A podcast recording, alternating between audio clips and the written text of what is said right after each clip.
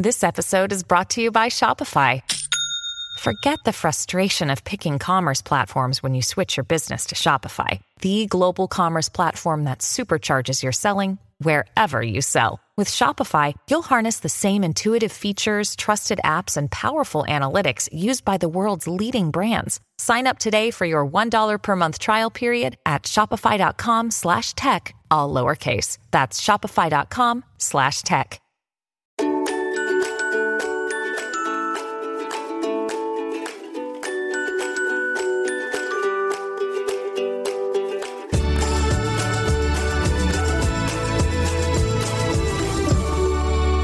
We're momming today with Jimmy Failla, host of Fox Across America, Hey, hey, hey. in his studio. Whoa. This is so weird, Jimmy. You're. s- I'm, I'm the guest in your studio, but you're my guest on my podcast. so it's kind of weird. And there's something in front of you that says it's your driver's license, oh. vehicle operator's license. Oh, that's my taxi driver's license. Oh. This is kind of like every every get together we do in this studio, it's more of like to put it on parent terms, it's a play date. The toys are here. There's artifacts from my career. Who's hosting this one? Yeah, we're having a radio play date. I mean, I'm s- essentially we're having it at my house, but you're in charge. This That's is your show. This is your I'll clean show. up. I'll clean up. Clearly, no one has here before, so that would be historic. and provide the snacks. Oh, you're the best. Um, you have one son. One son, How Lincoln, old? Lincoln Failla is 13. Oh, wow. Yes, he just uh, he just turned 13. He's a young 13, but he's a mutant. He's six foot four. Like he's got the kind of height where we're gonna we're, we're contemplating selling him to a circus on the deep web. We haven't gotten the right offer yet. We've gotten you know a couple of tickles, but we'll see. We'll oh, see. Oh, Man. Is he expected to grow more? What does the doctor say? I mean, he's at an age where yes, they think he could be a six six or a six seven kid. So he has a very he has a very baby face, but he towers over me. I'm about six one. He towers over me. So there's that. well, he's the boss now. Stomp it. I, I wanted you to come on my podcast in your studio Mm-hmm. because of what's.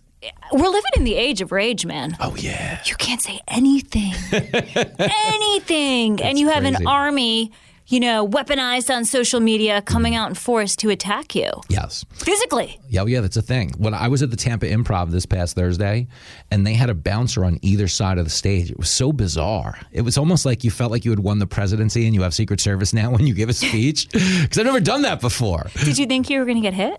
I actually didn't. I, I, I've said this. Uh, you know, everybody worries about people storming the stage, but if you're a you know Fox News radio host, 99% of my audience is armed. So if you run the stage, I'm not worried about the guy. I'm not worried about me. I'm worried about the the heckler. I really am, and I sometimes say that at the start of the show. I'm like, behave. Okay, so people are wondering why is Jimmy on a momming podcast? And mm-hmm. my answer is I think our kids have gotten overly sensitive. Oh yeah, definitely. How you know, we're looking at the, you know, Will Smith mm-hmm. slaps Chris Rock at the Oscars of all places, right? A, a mm-hmm. place of decorum. Uh, Dave Chappelle, someone stormed his stage. This is what we're seeing. Mm-hmm. This is what our kids are learning. Yep. It's not normal, but it's kind of been normalized. Yes. How do we raise children to have humor Well, I think a big and to calm down? Well, I think a big part would be just teaching them to discern the difference between a joke and a hate crime. Because one of the reasons people, you know, really started to get outraged by comedians is because they were taking jokes too seriously. Like humor, comedy, you're really supposed to treat it like a buffet. You know, you know when you walk through the buffet, you got a tray. If you see a joke you like, you throw it on the tray. If you don't like it, you just keep walking. The next guy gets his own tray, he'll throw whatever he wants on the tray. The problem we have now is people at the joke buffet stop and argue with each individual chef. They're like, whose idea was the mac and cheese? I don't want mac and cheese. And there's this sense of self importance now that someone Where did that come from? This is where I think it came from for real. When comedy left the comedy club and made its way onto the internet, at first we were like, this is COVID? No, no. Uh, to be specific, social media and YouTube took comedy from spec- from only in a comedy club. You used to see stand up comedy in two places. You either went out to a club, you know, Had to a- buy two drinks. Yeah, bought a two drink minimum and watched a comic and all shook hands on the basic bargain that hey, you know, none of this is serious. We're all out to laugh. Might and escape our insult me. You I'll might. love it. Yeah, Whatever. great, right? Yeah, you'd be, you'd be good audience. I can see it I'm a on great you. audience. No, no, yeah, You can say want anything the, you me. want the beat down. This, there's 15 minutes of comedy sitting next to me if anyone's headlining this weekend. It's an easy 15.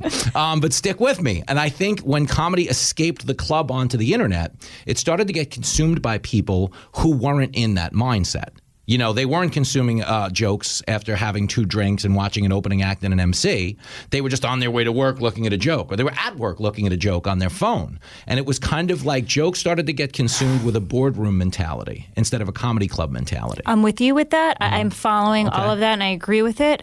But my count, I, I would just push back. You know, the guy or girl on his on their way to work. Don't they have other things to do than get so offended? I would like to think so, but here's the thing: we've incentivized outrage. outrage used to be annoying. It's still annoying deep down. Like we're all annoyed by the pro. Like there's no party claiming like what we call cancel culture. Mm-hmm. The Democrats aren't like we're like we're with them because they know they're toxic. Um, and, and collectively, human nature was always to shun the person ruining the party for everybody else. Oh, you're outraged? Get out of here. But we've started to reward outrage in that people now say, like, I'm offended. Give me something. You know, I, I want a promotion at work. I want some kind of a concession from the CEO. And because of incentivized outrage, I would argue that there aren't as many people offended as there are people acting offended. I think on a parent level, though, I think our kids are in that other mindset where they don't see the difference between acting offended for currency and actually being offended. They don't see the nuance of this issue. Hmm. I think our kids have been taught, you know, rather than the whole sticks and stones will break my bones thing and names will never hurt me, I think our kids are being taught the names are the issue. And I think that's the biggest challenge right now. Is we have a lot of kids being raised in a mindset of any slight is now a lifelong trauma. And when you think of the slights and indignities we suffered as kids, I mean, we said horrific. I used to say things to kids in, in class that I wouldn't say to you if we were prison bunkmates celebrating our 10th anniversary. Were you a bully? Not at all, but we talked a lot of smack. You know, I was like a fat little kid. I took a lot of heat. You were was- bullied. No, I was. Yeah, I took all the heat in the back. world. Yeah, I was just. That's all.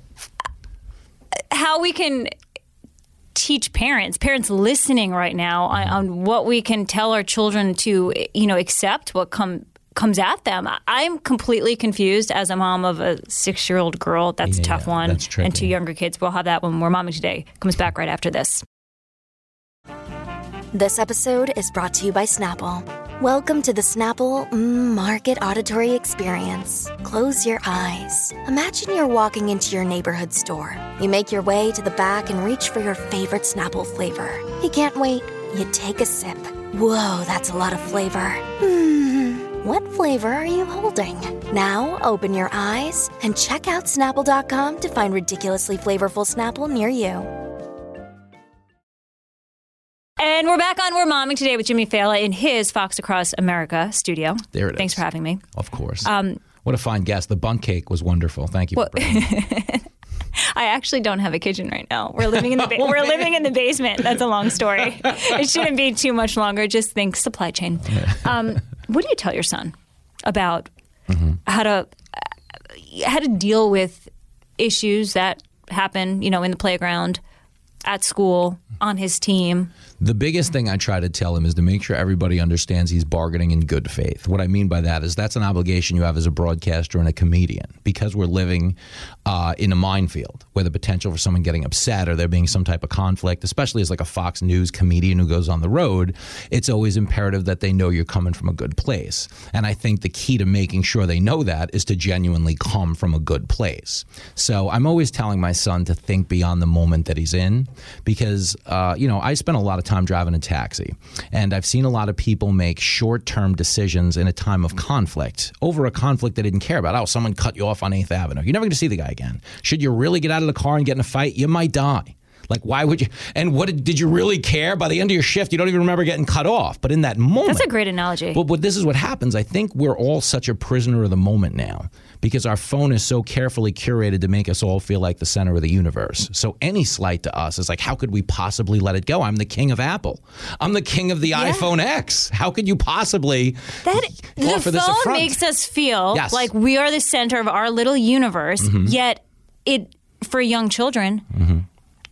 Actually, let's go with older. the, Your demographic of, of Lincoln, they're on their phones Mm-hmm. Yep. all the time. All the time. There's such hateful stuff that can happen on vile. social media that people don't have the guts to say to your face, but they don't have to anymore. Well, the- How do you control that? Well, that's the thing I say to him, and I do a big chunk on this in my act. I say, don't do anything on social media you wouldn't do in person. You know, um, would you go up to someone in person you didn't know and give them the most vile assessment of their character? Probably not. That's not who you are. You know, and I think it's a good habit to get into with everything, even superficial things. Like I, I do a joke in my act about how people post pictures of their dinner on Facebook. I'm like, and if you really think back to like when we were kids, that would be considered the dumbest thing you could ever do. Like, you know, if you, But it's you- harmless. You, of course, but I'm saying it. But if you go by that same guiding principle, like I said 20 years ago, if you were to take a picture of your dinner, go and get it developed. And then you had to drive back to a group of people and be like, check out this lasagna. They'd be like, oh, that's a crazy person. Who is this person? But now we're just shouting it into the, we're just shooting it into the crowd out of a t-shirt gun, like lasagna. And, but we are when you think about it. So I always tell Lincoln to take two steps back from his phone and look around. And would you do the thing in this little screen that if it had to be done to everyone around you? And the answer is usually no. But why are adults doing it then? Shouldn't we be? Uh, yeah, uh, yeah, it's political currency. In some situations, you get people talking about you. It's PR in most situations, whether that's positive or negative. But as adults, we're not setting good role. We're not being good role models. No, the phone got a lot of people addicted to, I call it digital dopamine. I think the like button is like the worst thing that ever happened to society because everything you consume now is, you know, it's preceded by some type of a like count. So you go, oh, this is 10 million likes. This must be something. And sometimes you're watching, it's garbage. Sometimes it's good.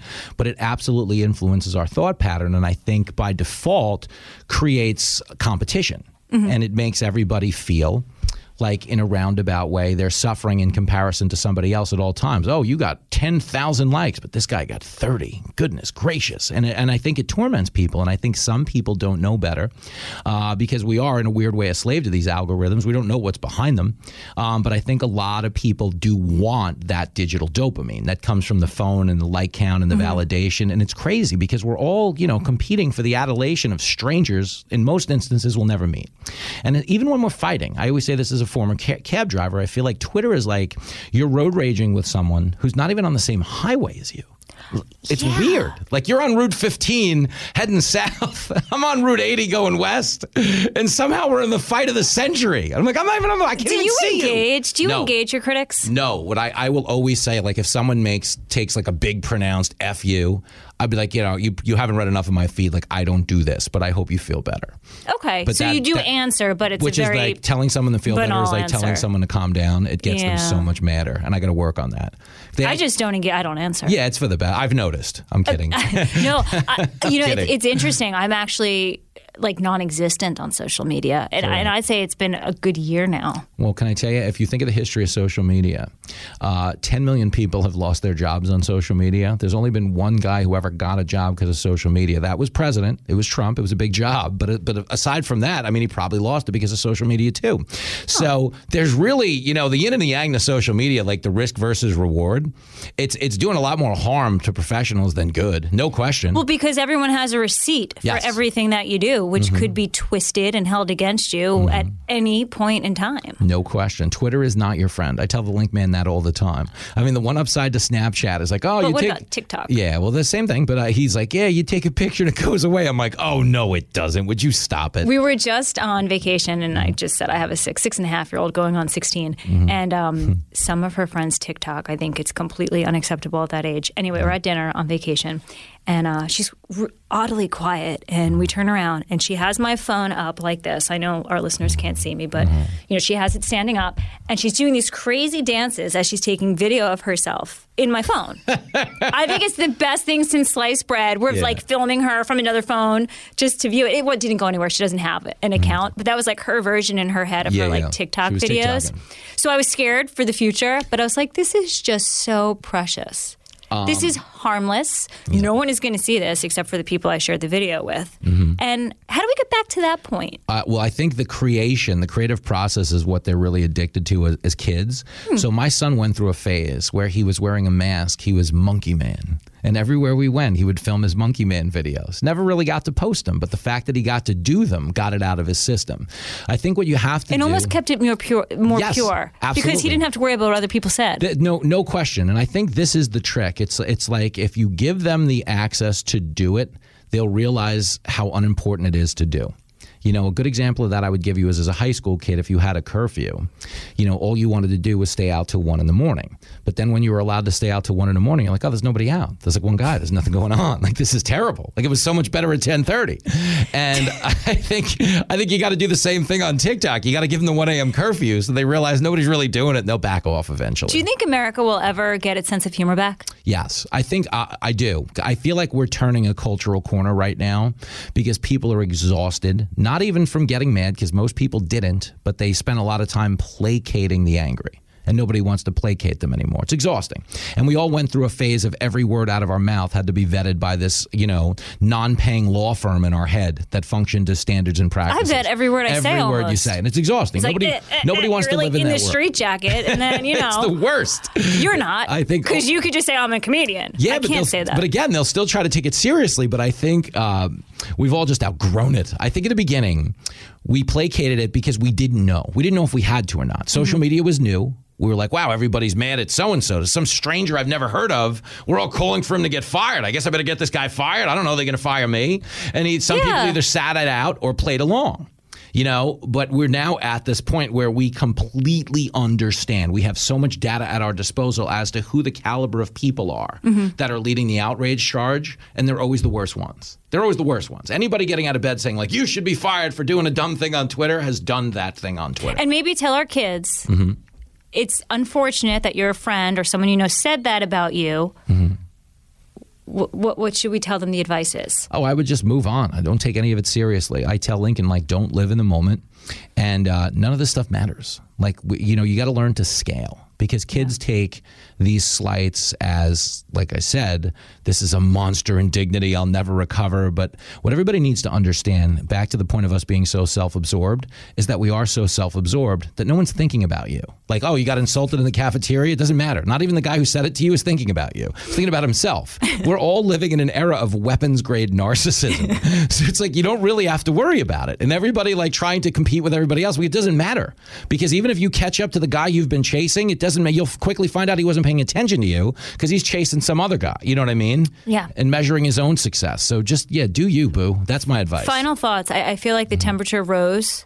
The age of ra- the, the, the you know the road rage got worse after the president, former president, 45 Trump, is no longer on Twitter. Yeah. Isn't it bizarre? Right? It's the worst thing that ever happened to the Democrats. The reason it got worse, for real, is because Trump was kind of like the assignment desk. And he got out of bed every morning. I he love had assigned. analogies. He had assigned what we would be talking about that day. Yes. Trump got up to pee at 3:30 in the morning. He tweeted something about a Saturday Night Live actress. I guess that's the A block on every show between now and noon. And away we went. I remember like like rigorously trying to figure out what he was even talking about in Yes. Uh-huh. some instances because that determined your assignment for the yes, day. but you went and did it. He drove Twitter, Yeah. and that's what we responded to. Elon Musk is doing that now. Of- Absolutely is. And I, I think he's going to come to regret this in that he just took on a massive customer service gig. In that when things start happening in the world, everyone's going to be tweeting like, Elon, what's up with this? What's going on, Elon? You're going to watch his other companies tank because he's just too busy tweeting. I think he might regret it. But I think also with Trump gone really quick, because we don't have much of a compass politically, that everyone's just cannibalizing each other. It's cra- it's really wild. But it's like someone once made a cartoon called Garfield minus Garfield, where they showed you what the comic strip would look like if it was just Odie and John, the owner. Mm-hmm. And it's really bizarre because they're talking about the same things without Garfield to bring the passion to lasagna or whatever the day's debate was. Yeah. And that's what Twitter is now. We're just like a weird ship without a rudder. Is your wife naturally funny? She's not. She's got real chops. Yeah, my my my family is relentless and awful because they never stop making fun of each other. One in the morning. It's there's no end to it though. They Yeah. all have a good joke motor. I'm I'm just thinking in my head what a podcast with your wife would be like. Yo, so listen, I have her on the radio once in a while. She's got real chops. You know what we do on the radio? We open up the New York Times wedding announcements and we do this game called Will It Work? Where we read how like the couple met, how he proposed, what kind of marriage they, you know, oh, kind of wedding they had, and then we offer an assessment over under five years, something like that. Mm-hmm. It's actually no, Jenny's she's got some chops, man. She's the talent in the family. I'm just here with toys to distract people from the fact that I don't really know what's going on. It's basically an Applebee's, but everybody's happy. Jimmy Failla, Fox Across America. The best. Thank you. Oh, you're the greatest.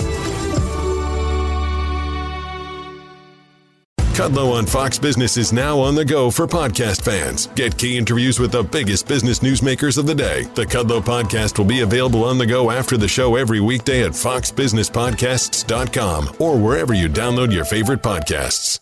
Listen to the show ad free on Fox News Podcast Plus, on Apple Podcast, Amazon Music with your Prime membership, or subscribe wherever you get your podcasts.